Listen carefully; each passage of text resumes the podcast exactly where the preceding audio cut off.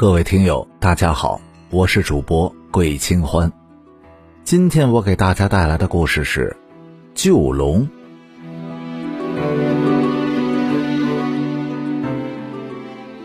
都天岭是五原郡内的一处山岭，山中是寒风凛冽，四季不断，常伴随着孩童的啼哭，诡异莫测。离此数里之遥的地方，有一户人家，姓谭。名义。且说这个谭家是三代落魄，受尽了欺凌。谭毅是自幼苦学，熟读五经，名晓高义。然而数次参加科举，均是屡试未中。当地的知县有意收拢于他，任其为师爷。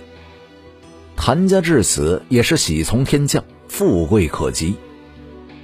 然而未及半载，谭毅却突然辞去了师爷一职。县老爷派人给谭毅的父亲谭山传了一句话：“朽木不可雕也。”此事所传甚大，周边邻居但凡瞧见了谭家的人，皆是指指点点，面露讥讽。深夜的时候，父子两个人坐于堂前，是秉烛夜谈。玉儿，为何要辞去师爷一职？我谭家落魄如此，你怎敢私行？谭山厉声的问道：“是激动异常。”父亲，自小您就教我高义，也因此给我取名谭义。义与德，五生不能忘也。那县令所行，擅自苛增税收，私通达官贵商，坐拥财富，此行此举，义儿该当如何呀？闭嘴！此一时彼一时。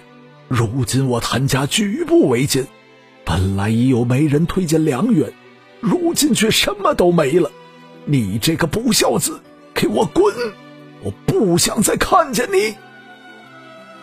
三天以后，一个落魄的年轻男子游走在都天岭的边缘，他双目无神，形如乞丐。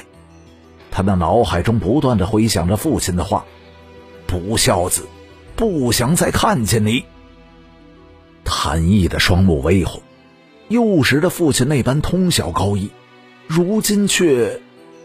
难道这人都是会变的吗？变得趋炎附势，变得麻木不仁吗？寒风呼啸，不觉之间，谭毅来到了都天岭的一处绝壁之上。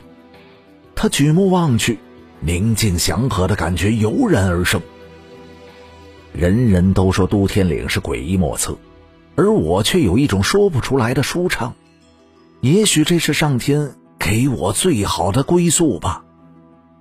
谭毅闭上了双眼，准备纵身一跳了却此生。突然之间，一道道的孩童的哭声传来，他猛然看向了四周，只见一名黄口小儿立于绝壁的边缘，正欲一跳。等等。孩子，别跳！谭毅几乎是使出了全身的力气，大声的喊着。那名孩童转身望向了谭毅，双眼朦胧，倒是止住了步伐。几息之间，谭毅跑了过去，一把将孩子拉到了安全处，气喘如牛。你，你是谁家的孩子？怎么想的如此行径？你家的大人呢？他们都不要我了。父亲不要我了，姐姐也不要我了，他们都嫌我惹事儿，我不想活了。谭毅没有想到这个孩子是如此的可怜，他沉思了片刻。既然你我都是苦命之人，不若我带你在这山间生活，如何呀？孩童一听是喜笑颜开，连连的点头。从此，两个人倒真的在山间搭起了木屋。依山而居。谭毅最初并不懂得煮饭，两个人靠着山间的野果，还有一些野菜充饥。后来，这个孩子每次外出都会带回来一只野兔。谭毅觉得脸上无光，更是勤奋的练习煮饭的技巧。就这样，整整过去了一年，两个人在山间可谓是形影不离，亲如父子。谭毅曾问及孩子的姓名。想收他为义子，结果这孩子的回话倒是把他逗乐了。你想做我的父亲，怕是有点难度的；做我大哥，这倒是有可能。谭毅闻言大笑：“你这孩子，那我就做你的大哥好了。”两个人是相视的一笑，那孩子却突然间冲到了谭毅的怀里。